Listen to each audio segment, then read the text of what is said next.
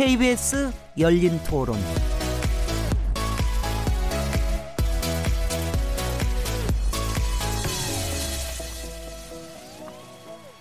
안녕하세요.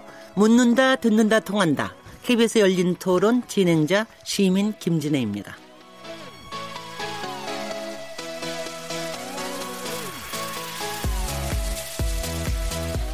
국회가 계속 공전하면서 6월 임시국회가 사실상 빈손 국회가 될 수 있다는 우려가 나오고 있습니다. 국회는 지난달 28일 본회의를 마지막으로 한 달 가까이 개점 휴업 상태인데요. 6.13 지방선거에서 참패한 야당이 좀처럼 내용을 수습하지 못하면서 20대 국회 하반기 원구성 협상 전망도 그리 밝지만은 않은 상황입니다. 이제 6월 임시국회 회기가 나흘밖에 남지 않았는데요. 국회가 정상화되려면 어떤 해법이 필요한 걸까요? 오늘 KBS 열린 토론에서는 정세균 전 국회의장님을 모시고 자세한 이야기 나누겠습니다. 6월 26일 KBS 열린 토론 지금 시작합니다.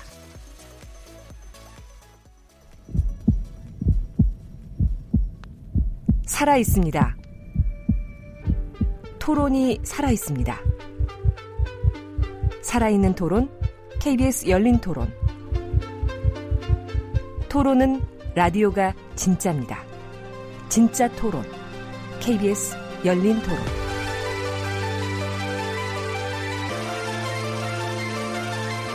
KBS 열린 토론에서는 매주 금요일마다 화제의 인물을 집중 탐구하는 시간을 갖고 있는데요.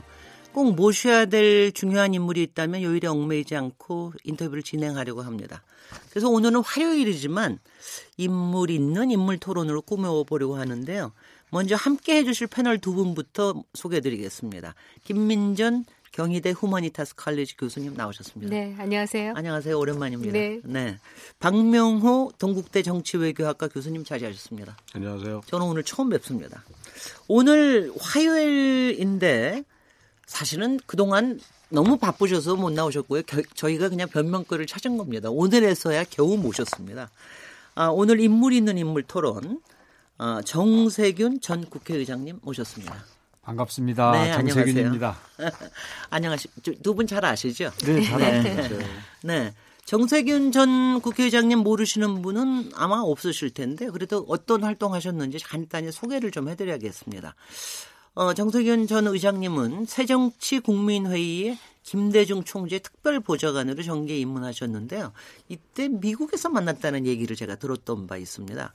1996년 15대 국회의원으로 의정 활동을 시작해서 16, 17, 18, 19, 20대까지 이른바 내리 육선 의원입니다. 2005년에 열린 우리당 원내대표를 지냈고 참여정부 때는 산, 산업자원부 장관을 역임하셨는데 2008년에는 민주당 대표 그리고 2016년부터 지난달 5월 29일까지는 국가의전서열 2위인 20대 국회 상반기 국회의장을 지내셨습니다. 어, 말하자면 정관계 요직이란 요직은 다 걸치셨습니다. 어, 그만큼 날카롭고 또 통찰력 있고 넓고 깊이 있는 말씀을 많이 해주실 것 같습니다. 어, 우선 어, 소회부터 좀 여쭤봐야 되겠습니다. 지난 이제 5월 29일부터 하니까 이제 이제 한 달이 됐는데요. 네. 어, 그, 그도 마친 소회가 어떠십니까? 어, 시원합니다. 네. 섭섭하시진 않고요. 네, 별로 섭섭하지는 않고요. 네. 짐이 너무 무거워서 어, 그 짐을 내려놓으니까 시원한데 그래도 좀 아쉬움도 남아요. 어, 어쨌든지 간에 국민을 좀 잘 섬겨야 되겠다. 그리고 국회가 국민들로부터 신뢰받는 기관으로 거듭나야 되겠다고 하는 생각을 가지고 아주 꿈에 부풀어서 시작을 했는데 뭐 제가 기대했던 것과 같은 성과를 내지는 못한 것 같아서 네. 아쉬움도 남습니다. 아마 좀 이따 이제 질문에 나올 텐데 가장 크게 생각하셨던 게 개헌인 것 같은데 개헌 쪽을 저기를 못 하신 것 같으죠. 그렇죠. 네. 그래서 좀 이따가 그건 아마 깊, 깊숙한 질문이 아마 나올 거라고 생각이 됩니다. 네.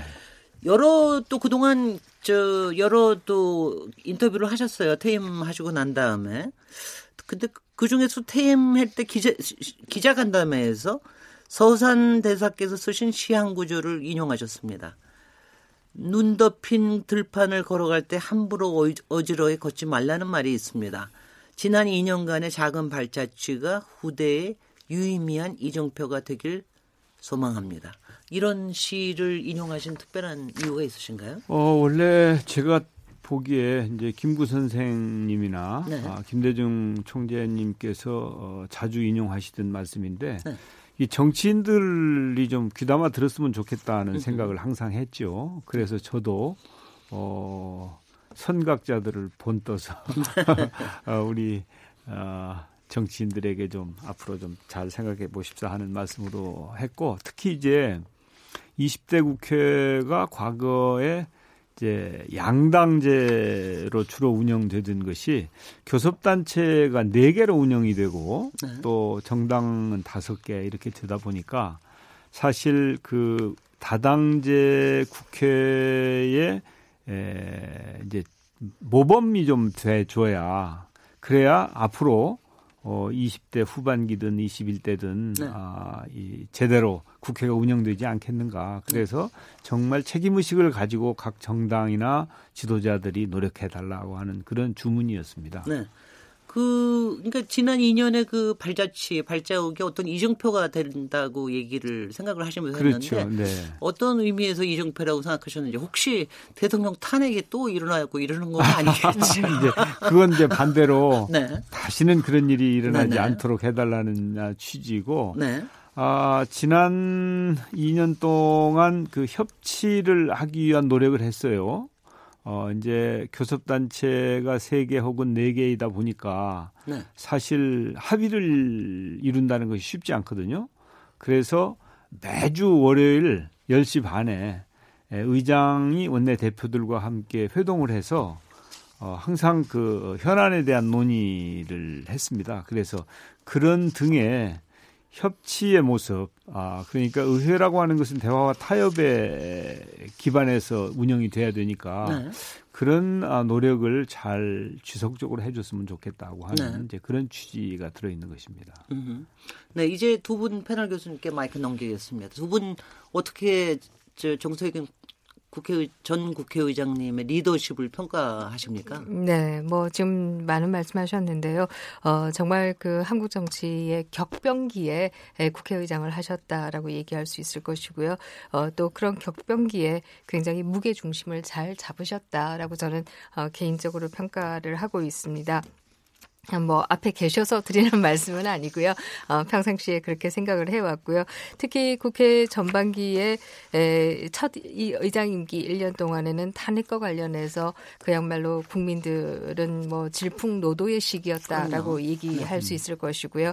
그런 가운데에서도 저는 국회의장으로서 굉장히 무게 중심을 잘 잡으셨다고 생각하는 것 중에 하나가 이 특검법 을 연장해야 된다. 이 연장하기 위해서 어 직권 상정을 해야 된다라고 하는 그런 요구들이 굉장히 많이 있었습니다. 그러나 어 직권 상정은 이미 국회 선진화법에 의해서 어 폐지가 된 권한이고 어 그런 가운데 이것을 하지 않고 견디시는 것도 또 굉장히 어려우신 일인데 그것을 견딘 거는 저는 굉장히 높게 평가를 해야 된다라는 네. 생각을 네, 욕 많이 먹었습니다. 배가 불리게 먹었습니다. 네. 솔직히 하고 있습니다.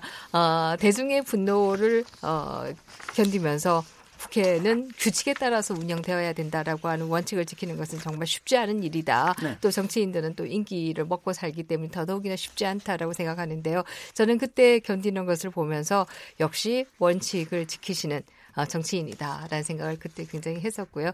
그런 면에서도 굉장히 높이 평가를 합니다. 어, 또 지금 말씀하신 것처럼 매주 월요일 아침 어, 국회 원내대표들과 원내 의사규칙 어, 원내 운영을 위한 회의를 하셨다 이런 것도 좋은 선례다라고 생각을 하고요. 특히 이제 높이 평가하는 것 중에 하나가 네. 어, 그 구속 영장이 청구되었을 때 그동안에는 72시간 동안에 표결을 하지 않음으로써 흐지부지하게 만드는 경우들이 있었는데 이번에 규칙을 바꿔서 첫 국회에 꼭 상정하도록 한 부분 이런 부분도 어, 그동안의 국회와는 상당히 음흠. 많이 바뀐 부분이다라고 얘기할 수 있을 것 같고요. 불체포 특권에 대해서. 네, 네, 네. 그렇습니다. 네. 아, 뭐 좋은 얘기 많이 했으니까 아쉬운 얘기도 하나 해야지 아, 예. 균형이 맞겠지요. 네. 어, 저 저는 이제 국회를 들여다보는 입장에서 가장 아쉬웠던 것이라고 한다면 어, 이 상설 어, 청문회와 관련해서 어, 물론 그것이 박근혜 정부에서 이 거부권이 행사되었던 것이었지요. 이 부분을 다시 살리기 위한 노력이 좀 있었으면 좋지 않았을까 하는 생각은 했었는데요. 네.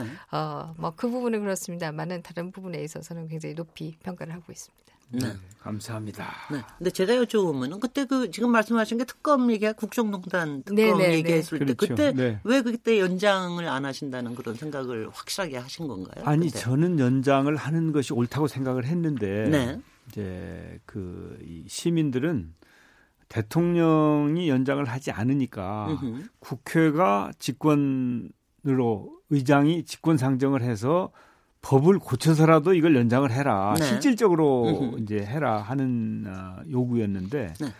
이제 잘 아시다시피 그 선진화법에 의해서 국회의장이 직권 상정을 할 수 있는 권한이 없어요 국회법에. 네. 그러니까 그건 없지만 과거의 사례를 들어서 그냥 해라 하는 네. 이제 그런 요구였죠. 그런데 네. 이제 그걸 어, 법 테두리 안에서는 할 수 없는 것이니까 음흠. 제가 이제 못했죠. 네. 근데 네. 이제 국민들께서는 못했다고 생각하시지 않고 네. 안 했다고 생각하시죠. 조금 이제 그래서 변명, 아주 변명을 좀 무슨 빌미를 가지고 했다 뭐 그런 생각을 좀 네, 했습니다. 그래서 아주 질, 네. 질책을 많이 받았습니다. 네. 그러나 그 부분은 높이 평가받아야 될 부분이죠.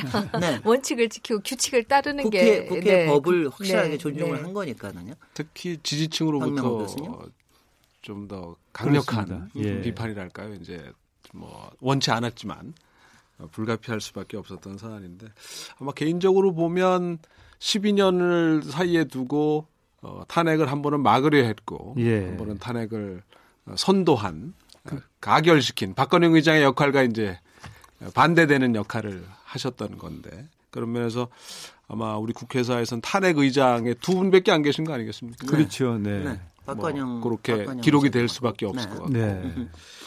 또 대부분 이제 뭐 대부분이나 지금까지 의장 임기가 2년이었던 관례를 이제 지켜왔기 때문에 앞선 1년과 뒤선 1년이 아주 정반대가 되는 거의 유일한 의장에 해당되지 않을까 하는 느낌도 좀 있고요. 네.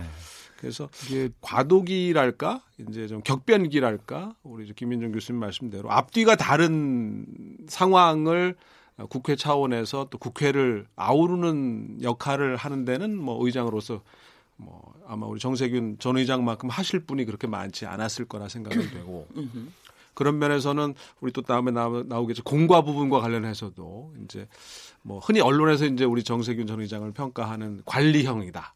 라고 하는 부분에서는 적절하게 그 타이밍이 맞았던 것 같아요. 원튼 원치 않았던 간에 결과적으로는. 다만 이제 그 개헌이 결과적으로 국회에서 무산이 됐거든요. 음, 국회가 선도를 했고 사실 17대 이후 모든 국회의 국회의장들이 아마 자문위원회인가요? 뭐 이름은 네, 뭐 그때 그때마다 달랐습니다만은 18대 19대 자문위원회를 운영을 했고요. 네. 20대에는 자문위원회는 물론이고 개헌 특위까지 만들어서 1년 반 동안 운영을 했기 때문에 네. 사실은 국회가 국민의 뜻을 제대로 받들지 못한 측면이 있죠. 네. 그런 점은 어, 국회가 책임 의식을 느끼는 게 옳다고 봅니다. 당시에 의장이셨기 때문에 사실 뭐 그 의장이었지 특별히 할 수 있는 수단이나 방법이나 어, 여력은 뭐 여의치 않았던 거는 뭐 현실적으로 인정할 수밖에 없지만 네. 어찌됐든 입법부 수장으로서 입법부가 또 평소 소신대로 청와대나 어, 대통령보다는 국회가 개헌 논의의 장이어야 되고 개헌 논의의 주도자여야 된다라고 하는 데 대해서는 여야가 일치하는 거고 대부분의 국민들이 공감하는 것이었고 그렇습니다. 네. 어찌되었든 그 전에 그냥 국회 밖에서만 자문위원회 형식으로 그죠 떠돌던 음. 것이 국회 내 공식 기구로 들어와서 논의의 장이 펼쳐졌지만 어찌되었든 아무런 결과를 만들어내지 못했다라는 것에 대해서는 어, 개헌의 기회가 뭐 앞으로 또 있겠지요, 많은 어, 상당히 아쉬움을 어, 남긴 그리고 음. 총체적으로 최종적으로 당시 입법부 수장으로서의 책임은 역시 좀 면키 어려운 거 아닌가. 뭐 변명의 여지는 있지만 질책부터 나오셨네요. 네. 뭐그 점은 이렇게 보시면 좋을, 네. 좋을 것 같아요. 네. 제가 의장에 취임하면서 아, 개헌을 추진하겠다 그렇게 얘기를 했거든요.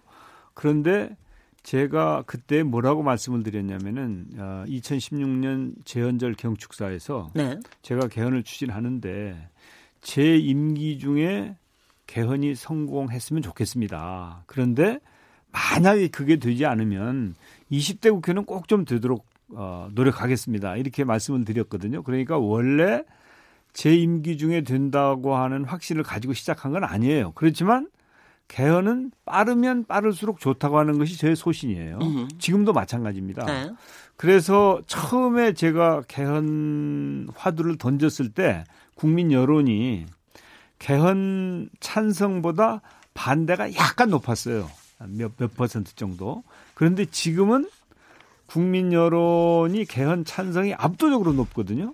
어, 그러니까 성과가 없었던 건 아니다. 그리고 지금 현재 진행형이다 이렇게 말씀드리고 싶어요. 20대 국회 후반에 가능할까요? 어, 저는 아직도 어, 희망을 버리지 않고 있습니다. 네. 아, 20, 이 개헌 논의는 어차피 개헌은 해야 되는데 빠르면 빠를수록 소모적인 논쟁도 줄일 수 있고 또 우리가 제왕적 대통령제로부터 벗어날 수 있기 때문에 이 부분은 뭐 이제 아, 이제는 뭐 아니다 하고 이렇게 포기할 게 아니고 음. 계속 노력을 해서 가능하면 빨리 성공시키는 것이 국가적으로 저는 바람직하다. 저는 그렇게 생각하고 있고 아직도 저는 희망을 가지고 있습니다. 네. 음. 그 개헌과 관련해서 너무 많은. 논의를 하는 게 여기에 좀 적절하지는 않다고 생각하는데요. 네. 그럼에도 불구하고 한 가지만 여쭤보고 싶은 것은 사실 국회 개헌 특위에서 얘기했던 안과 또 행정부에서 제출한 안이 물론 단일안을 국회 내에서 만들지는 못했습니다만은 어, 별로 겹치 뭐 상당 부분 많이 다른 것으로 알고 있고 어, 뿐만 아니라 국회의원님들을 저희가 만나서 개헌이 필요하다고 얘기하시는 분들 의 얘기를 들어봐도 행정부에서 주로 생각하는 국회 개헌안과는 상 상당히 다른 것으로 얘기가 되고 있어서요.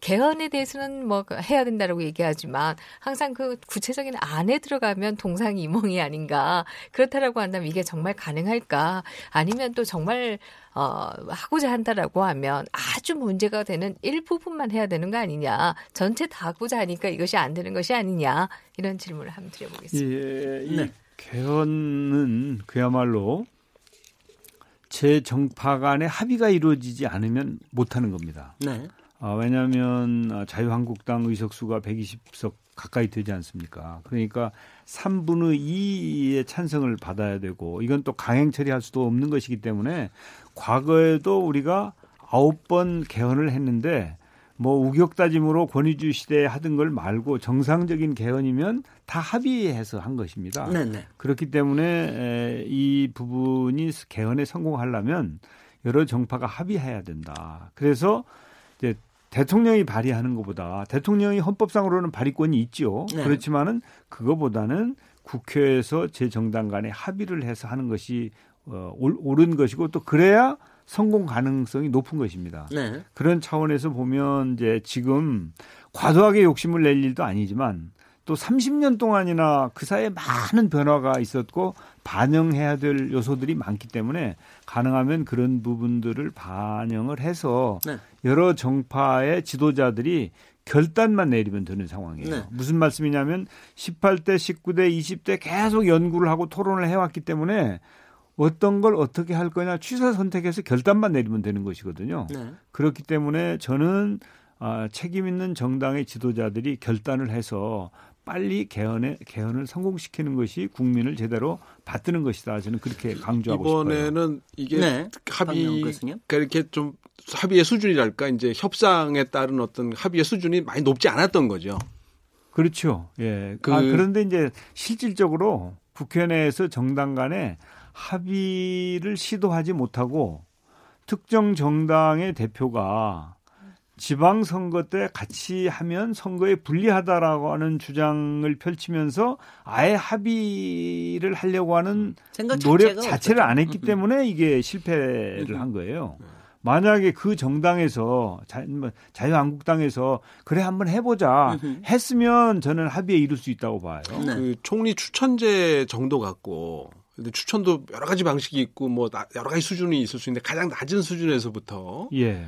그게 타협의 고리가 될 뻔하지 않았었나요? 어 그러니까 이제 고 총리 추천을 어떻게 하느냐 하고 선거구제 개편을 어떻게 하느냐에 대해서 상당한 정도의 공감대가 이미 국회에 만들어져 있는데 이것을 누가 구슬을 꿰느냐. 네. 근데 구슬을 꿰는 작업에 성공하지 못한 거예요. 그렇기 일이 때문에 막판에 안 된 거죠, 이제. 그렇습니다. 예. 네. 근데 안 된 것이 딜을 하려고 열심히 노력했는데 실패한 게 아니고 아무도 아예 한쪽에서 쳐다보지를 안, 뭐. 안 했기 때문에 네. 그 장이 자체가 펼쳐지지 않은 거거든요. 근데 그, 그 1년 반 동안 사실 국민들 입장에서 보면 1년 반 동안 거의 개원 특위가 그냥 놀았다. 아, 회의는 많이 했어요. 아니 회의는 많이 했지만 하여튼 간에 회의를 많이 한다고 자기네들끼리 모여서 회의한다고 되는 건 아니고 어느 학교 합의점을 이루는 그때는 뭐 충돌도 일어나고 그래야 될 텐데 특히 대통령 이 개헌안을 발의하고 난 다음에 더군다나 그렇게 뭐 별로 진전이 없었는데 사실 이제 그 대통령 후보들이 다 개헌을 약속을 했기 때문에 이번엔 뭔가 될 것이다라고 하는 국민의 기대가 있습니다. 근데 이제 좀 여쭤보면은 어 정석현 의장님께서도 그렇고 두 분 패널 또 특히 개헌 저 개헌론자시죠. 두 분 패널께도 저으면 지금 나머지 20대 국회 하반기에서 개헌이 추진될 가능성을 어느 만큼이나 보시는지 그거는 좀 여쭤보고 싶습니다. 원래 네. 작년 조기 대선을 할때 네. 모든 후보자들이 네 명의 후보자들이 6.13 지방선거 때 개헌을 국민투표에 붙이자 이렇게 합의를 했잖아요. 네, 그러셨습니다. 그 약속이 지켜졌으면 예, 개헌에 성공했을 거예요. 그런데 네. 그 중에 네 분 중에 한 분이 거기서 이탈을 했기 때문에 안 된 거란 말이에요. 네. 그러나 이제 그건 과거지사이고 네. 아무튼 간에 지난 1년 반 동안 국회 특위가 만들어져 가지고 국민의 세금을 써가면서 특위를 운영을 했거든요. 네. 그런데 개헌에 성공하지 못했기 때문에 제가 의장으로서 국민들께 송구합니다. 이렇게 말씀을 드렸던 것이고 또 자문기구도 대규모로 만들어가지고 아주 굉장히 운영을 잘했어요. 네네. 지금 준비는 다 돼 있는 거예요. 네. 준비는 음흠. 그렇기 때문에 지금도 각 정당의 에, 리더들이 자 그래 해보자 하고 결단만 하면 어 권력 구조 문제와 선거 구제 문제가 핵심이기 때문에 그 문제들의 합의에 이를 수 있는 정도의 공감대는 만들어져 있다. 제가 사실 여쭤본 거는 예. 더불어민주당 여당은 모르겠는데 나머지 야당의 사실 리더십이 상당히 공백 상태로 있고 또 그런 게 또 좀 지속될지도 모르기 때문에 혹시 그런 부분에서 가능성은 어느 정도로나 보시나 그걸 여쭤본 겁니다. 어 저는 그 개헌에 성공할 가능성이 더 높다고 봅니다. 여전히. 네. 네. 김민정 교수님 네, 어떻게 보세요? 저는 뭐 개헌 가능성이 이장님보다는 낮은 것으로 어, 네. 생각을 하고 있고요. 네. 어, 사실 이번에 대통령이 발의한 안만 해도 국무 어, 총리의 그 선출권을 국회에 주겠다든지 이런 부분은 전혀 없었거든요. 네. 그렇다라고 하면 아마 국회의원들이 원하는 것과는 상당히 거리가 있을 것이다 이런 네. 생각을 하게 됩니다. 물론 어, 합의를 위해서 서로 어, 협상을 통해서 서로가 뭐 위민하는 방법도 있을 수는 있다고 생각합니다만은 뭔가 차이가 있는 것은 분명하다라는 생각을 하게 되고요. 저는 오히려 선거법을 개헌틀 속에 넣지 말고 선거법만 좀 떼, 따로 떼어서 이 네. 부분이라도 좀 개혁을 먼저 좀 했으면 좋겠다라는 음. 생각을 하게 되고요. 네. 이걸 개헌 안에 집어넣기 때문에 우리가 선거 제도의 문제가 무엇인지 너무나 극명하게 잘 알고 있으면서도 이 부분이 해결이 되지 않 않고 있는 부분에 저는 조금만 더 안타깝게 예, 생각을 하고 있습니다. 저, 네, 정덕영 원장님 정말 이번에 선거구제 개편이 이번에 지방선거하고 나니까 정말 완전히 한쪽 쏠림이 일어나서 이거 자체가 문제다라고 하는 좀 의견도 굉장히 많아졌는데요. 선거 제도 자체만 별도로 이렇게 지금 처리하는 거 이것도 좀 가능하실 거로 보세요? 어, 뭐 그거야 이제 논리적으로는 가능하죠. 네. 어, 그런데 이제 헌법상의 그 비례성의 원칙이 명시되지 않은 측면도 있고 해서 현재 우리가 지금까지 쭉 양당제로 운영을 해왔고 지금 현재 선거법이 그런 시기인데 그거보다는 좀 어, 다당제로 가는 것이 더 어, 정치 발전에 도움이 되지 않느냐 하는 게 그런 시각도 있어요. 그런 차원에서 보면 선거법 개정은 필수적이라고 보고 특히 이제 네. 비례성의 원칙이 구현되지 않고 있거든요. 그게 뭐 예를 들어서 국민들의 40%만 득표하면 총선거에서 과반수 이상이 나와 버리니까 네, 네. 소수 정당은 설 자리가 없어지는 것이기 때문에 이건 좀 잘못된 것이다. 네. 이렇게 보는데 이 선거법과 개헌과 관계가 되는 것은 이제 권력 구조를 어떻게 가져가느냐가 이 선거법하고도 어, 다 연결이 된다고 보고 있는 거예요. 네. 정치권에서는. 네. 그리고 또 어, 정파별로 이 권력 구조에 관심이 있는 정파가 있는가 하면 선거구제 개편에 관심이 있는 정파가 있어서 네. 서로 이해관계를 잘 교환하는 네. 그런 어, 정무적인 어, 이 일이 일어나려면 그러면 개헌과 선거구제 개편을 아, 이, 이, 양, 술의 양 바퀴처럼 네. 함께 추진하는 것이 더 승률이 높지 않느냐 이제 의장, 그렇게 보고 있는 거예요. 의장님 항상 뭐가 될 듯이 자꾸 자꾸 얘기하시는 명확하게 얘기하시기가 어렵죠. 네, 강명 교수님. 네네. 될 수도 있고 안 될 수도 네. 있고 뭐 이런데 네. 그 사실 자유한국당이 그 입장을 바꾸지 않는 한 개헌은 진전되기 어려웠던 게 사실입니다. 네, 예, 그건 뭐 팩트죠. 그러니까 또 그들은 그들의 입장에서 보면 그들의 이해관계에서 그렇게밖에 할 수 없는 선택의 여지가 있었고 그 대가를 이번 지방선거에서 치른 셈이기도 하죠. 그렇습니다.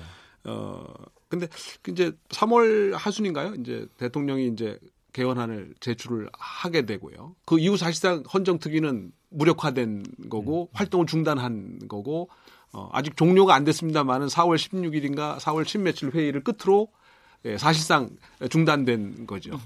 그러니까 정말 개헌을 하고 싶었다면 그리고 국회에서 개헌을 하는 게 바람직하다고 생각 안 할 수도 있지만 개헌을 하는 게 목적이었다면 청와대가 개헌을 하는 제출하지 않아야 되는 거 아니었나요? 아, 우리 대통령께서 제가 보면 공약 이행에 대한 아, 책임 의식과 열정이 굉장히 높으세요.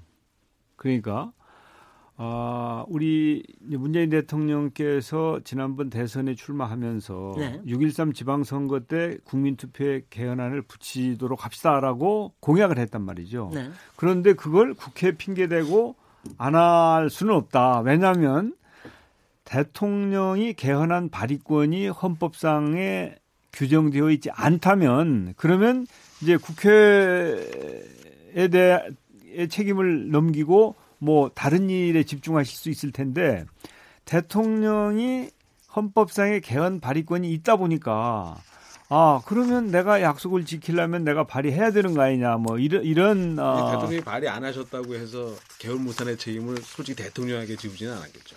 아 그런데 이제 우리 국회에 지웠고 자유한국당에 지웠겠죠. 뭐 그럴 수도 있죠. 근데 문재인 대통령께서 하여튼 그 개, 야, 저, 이, 이 공약을 100%다 지키려고 노력을 으흠. 하세요. 으흠. 그래서 어 이제 사실은 저희 같은 경우에도 어 청와대가 아, 개헌안을 발의하는 것에 대해서 어, 긍정적이지 않았는데 그러나 헌법상의 권, 권한을 대통령이 그대로 그 실천하시겠다고 하는 데는 뭐라고 다른 말을 할 수가 없는 것이죠.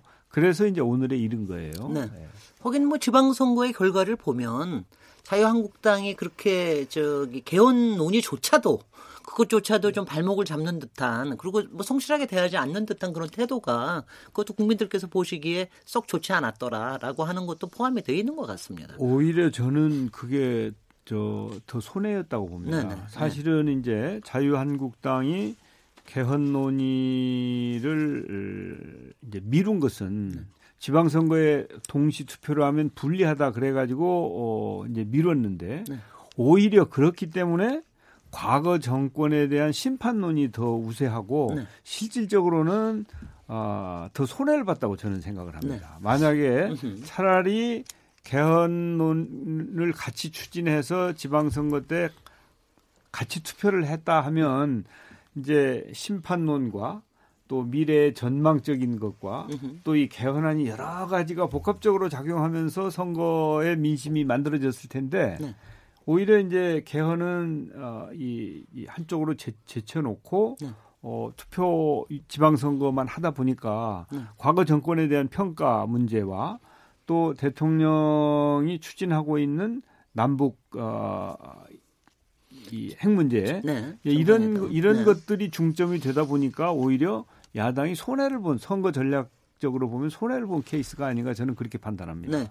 역시 국회의장님이 나오시고 또 두 분의 이 제도론자들이 나오시니까 벌써 개헌 논의부터 처음부터 막 좀 이제 좀 뜨겁다기보다는 아주 깊이 있게 됐는데요. 잠깐 좀 저기 조금 에피소드 같은 걸 여쭤보겠습니다. 저도 궁금한 게 좀 있고요. 특히 예. 이제 탄핵 관련해 가지고 그 저 정세균 의장님이 여러 별명들이 있으시지만 그 중에 하나가 가장 대표적인 게 미스터 스마일이십니다. 실제로 이제 꼭 하회, 하회탈까지는 못 하시지만 그래도 이제 상당히 미스터 스마일 적이신데 예. 저는 사실 그 탄핵 장면을 보면서 아, 그러니까 사실 탄핵 때는 국민들 전체가 그러니까 마음이 힘든 거 아닙니까? 음, 그걸 뭐 그렇죠. 뭐 반대를 하거나 어떻게 하나 힘든데 그때 어, 이 미스터 스마일이라는 국회의장의 존재와 그때 이제 그 대법관 그 우리 그 주심 대법관 성함이 제가 갑자기 생각이 안, 난, 안 나네 헌법재판소의 아, 이정미 주, 네네 이정미, 이정미 대법관님의 차분한 이 태도 이런 게 굉장히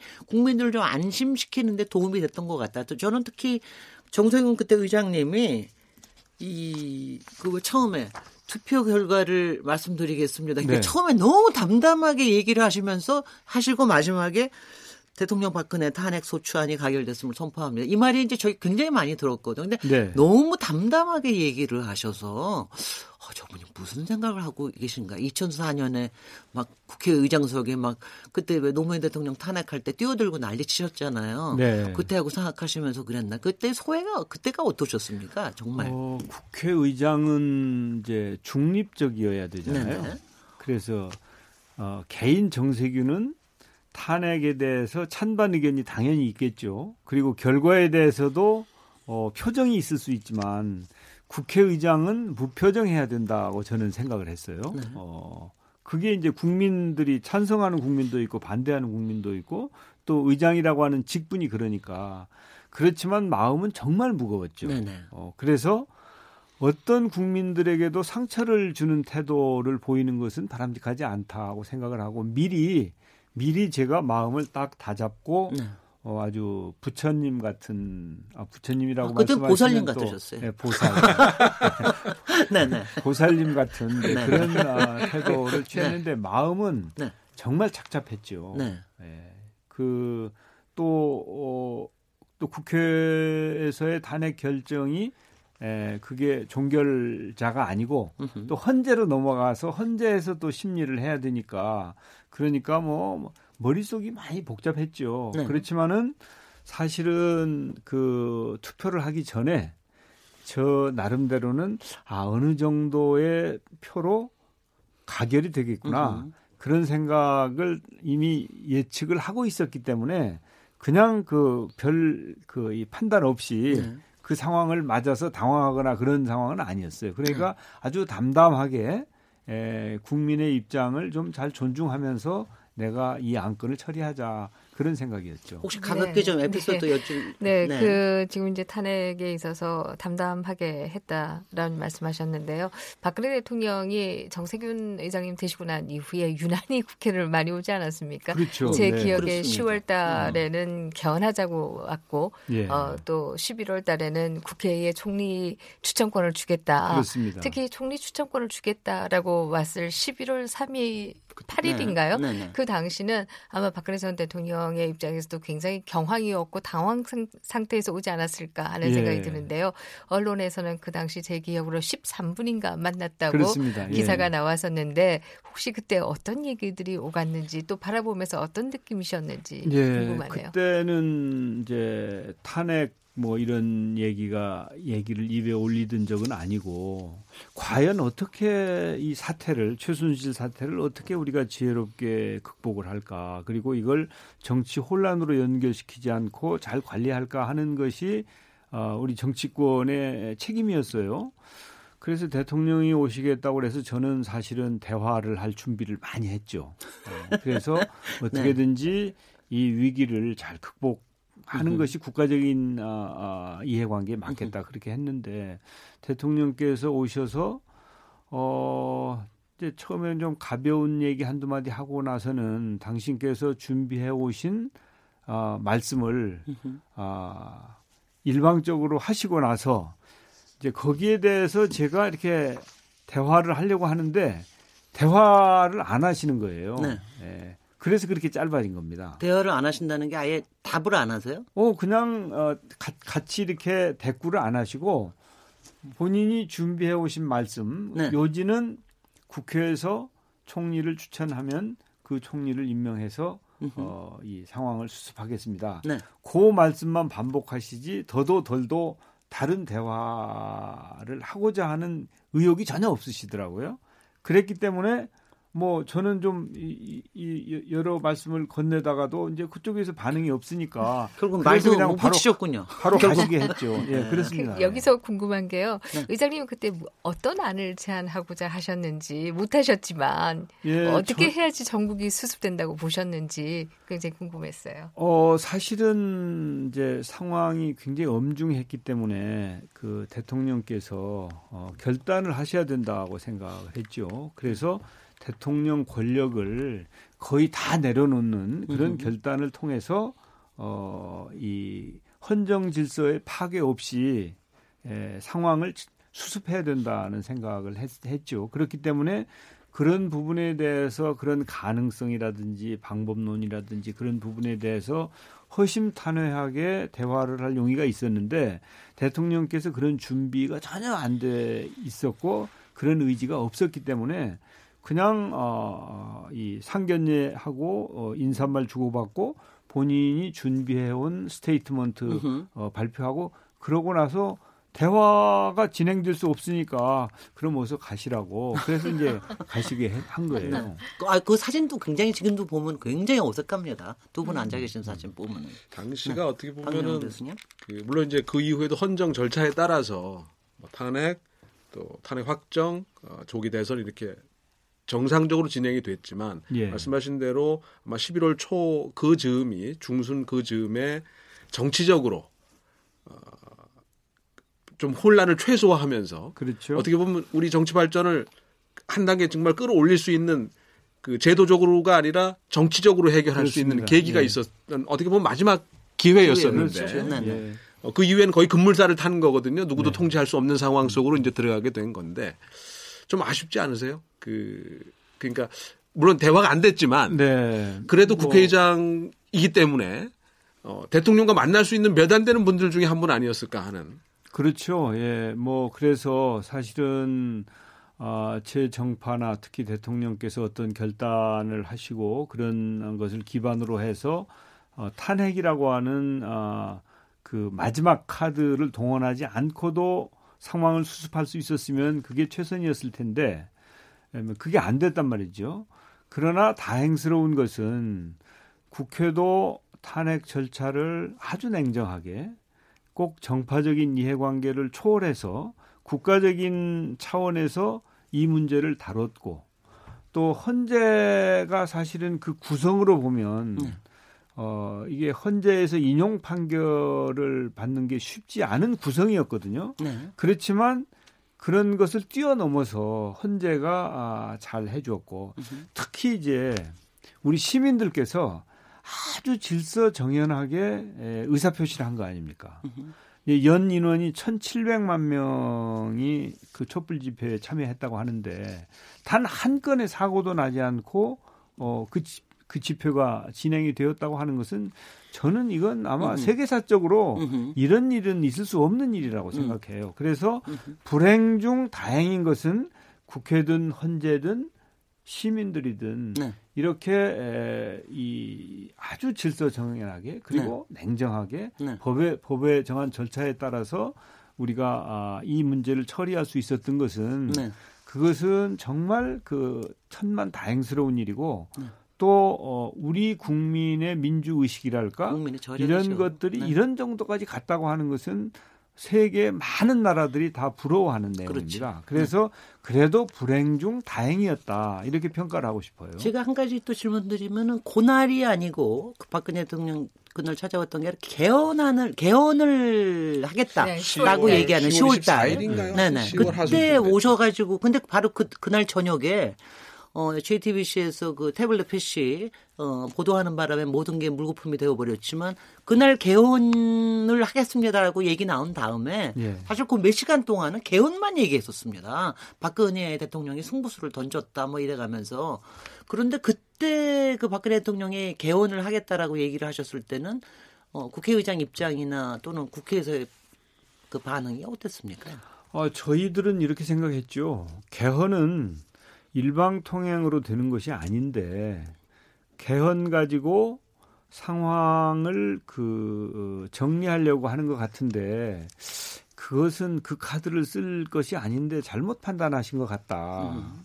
그리고 개헌은 개헌대로 진정성을 가지고 국가의 백년 대계를 논하는 것이기 때문에 무슨 정무적으로 뭐 그 카드를 활용하고 이런 것은 좀 잘못 판단하신 거 아닌가 그런 생각을 저희들은 했죠. 네, 어떻게 보셨어요 그때는? 그때 두, 분, 두 분께서는 그냥 네, 저거 뭐, 쇼다 그렇게 생각하셨나요? 어, 음. 너무나 빠른 시간 내에 또이 네. 태블릿 PC가 나와서요. 네. 사실 뭐 크게 생각할 수 있는 여지가 없, 없는 때였다라는 네. 생각을 하게 되고요. 어, 사실 그때 당시에 박근혜 전 대통령이 개헌을 국회 연설을 통해서 할 때도 이미 에, 설득력이 상당히 없는 상황이었기 때문에 에, 왜 지금 와서라고 하는 생각을 할 수밖에 없는 시기가 네. 아니었는가 하는 생각을 하게 됩니다. 어, 그런 면에서 보면 어, 박근혜 전 대통령이 조금 더 어, 국민의 소리를 빨리 들을 수 있었다라고 하면 어, 대통령 본인도 덜 불행해졌고 국민도 또더덜 어, 비용을 치러도 되지 않았을까 하는 아쉬움은 분명히 있고요. 네. 그러나 뭐 이게 박근혜 전 대통령이 역대 대통령에 비해서 굉장히 과하게 에, 뭐 그런 부분이 있습니다만은 역대 대통령이 모두가 불행해졌던 것은 사실이거든요. 박근혜 전 대통령만큼은 아니겠지만 그러나 모두가 불행한 그 어, 퇴임 당시에는 불행해졌다라는 걸 생각해 보면 어, 현 대통령도 어, 저는 그런 부분에서는 어, 분명히 교훈을 좀 가져야 된다. 현 대통령은 물론 그 집권 세력 전체가 어, 모든 대통령들이 왜 국민으로부터 임기 말에 버림을 받았을까? 네. 어, 그 뒤에는 바로 어, 독성과 독주가 있었다라고 하는 것을 저는 현 세력도 또 좀 깊이 느끼셔야 한다라는 네. 생각을 합니다. 네, 박명호 교수님. 네. 예, 그럼 뭐 내리 육선 이제 5, 5년 5, 5 선 하고 반 이제 예. 하신 건데 만으로 육선을 채우실 텐데 아마 계속 그런 말씀을 하시는 게 언급은 안 하시지만 그런 고민이라고 생각이 되는 게 개인적으로 정치적 이익, 개인적인 정치적 이익이라고 하는 부분, 또 내가 속한 어, 집단의 정치적 이익이라고 하는 부분하고 국가적 이익이라고 하는 부분의 조화가 이제 항상 고민이고 이게 상충할 때 과연 어떤 걸 더 우선할 거냐. 박근혜 대통령은 사실은 10월 하순에는 어, 전적으로 국가적인 것보다는 개인적인 걸 우선했던 거였어요. 네. 네. 그러니까 네. 결국 그게 효과를 발휘할 수 없는 거였고 음. 자유한국당도 결국 그 이후의 행보는 계속 마찬가지였던 거였습니다. 결과적으로는 네. 따라서 그 아마 의장까지 지내셨기 때문에 이제 정치인으로서 선출직 정치인으로서는 대통령 빼고는 다 하신 그 셈이잖아요. 네, 그렇게 그렇죠. 따지면 어, 그 또 그런 경험과 관련해서 보시면 과연 그 제일 어려운 부분 아닐까. 그 두 개 이 상충될 수도 있는 이익을 네. 조화시키고 그게 상충될 때 과연 어떤 선택을 할 수 있겠는가. 네. 어, 많은 정치인들이 항상 그렇게 얘기를 하죠. 국가적인 이익을 최우선에 두고 그 다음에 정당, 그 다음에 개인 이렇게 현실은 그렇지 않지 않습니까? 예, 그런 순서로 해야 된다. 이제 예, 그렇게들 얘기를 하죠. 근데 아까 우리가 지금 탄핵 얘기를 했습니다마는 그 당시에 우리 국회의원들이 모두가 사사로운 이해관계나 인연을 중시했다면 탄핵이 가결될 리 만무했겠죠. 그렇기 때문에 예, 꼭 정치인들이 사익만 우선하는 것은 아니다라고 하는 실증이라고 저는 봅니다. 그래서 어, 이제 항상 그렇게 실천하기는 어렵지만 그래도 으흠. 정치인들이 국가적인 것을 앞세우고 또 정당의 이해관계도 어, 결코 쉽게 보지 않으면서 정치 활동을 하는 것이 온당한 일이고 또 그런 경우도 자주 있다. 네. 요, 요, 요, 네. 요, 요, 요, 다음으로 이제 넘어가도록 아, 하죠. 예. 저희가 네, 잠깐 네. 끊어서 가는 게 좋을 것 같으세요. 오늘 저 KBS 열린 토론, 인물 있는 인물 토론, 정세균 전 국회의장님과 얘기 나누고 있습니다. 잠시 쉬었다 가겠습니다. 지금 여러분께서는 KBS 열린 토론 시민 김진애와 함께 하고 계십니다.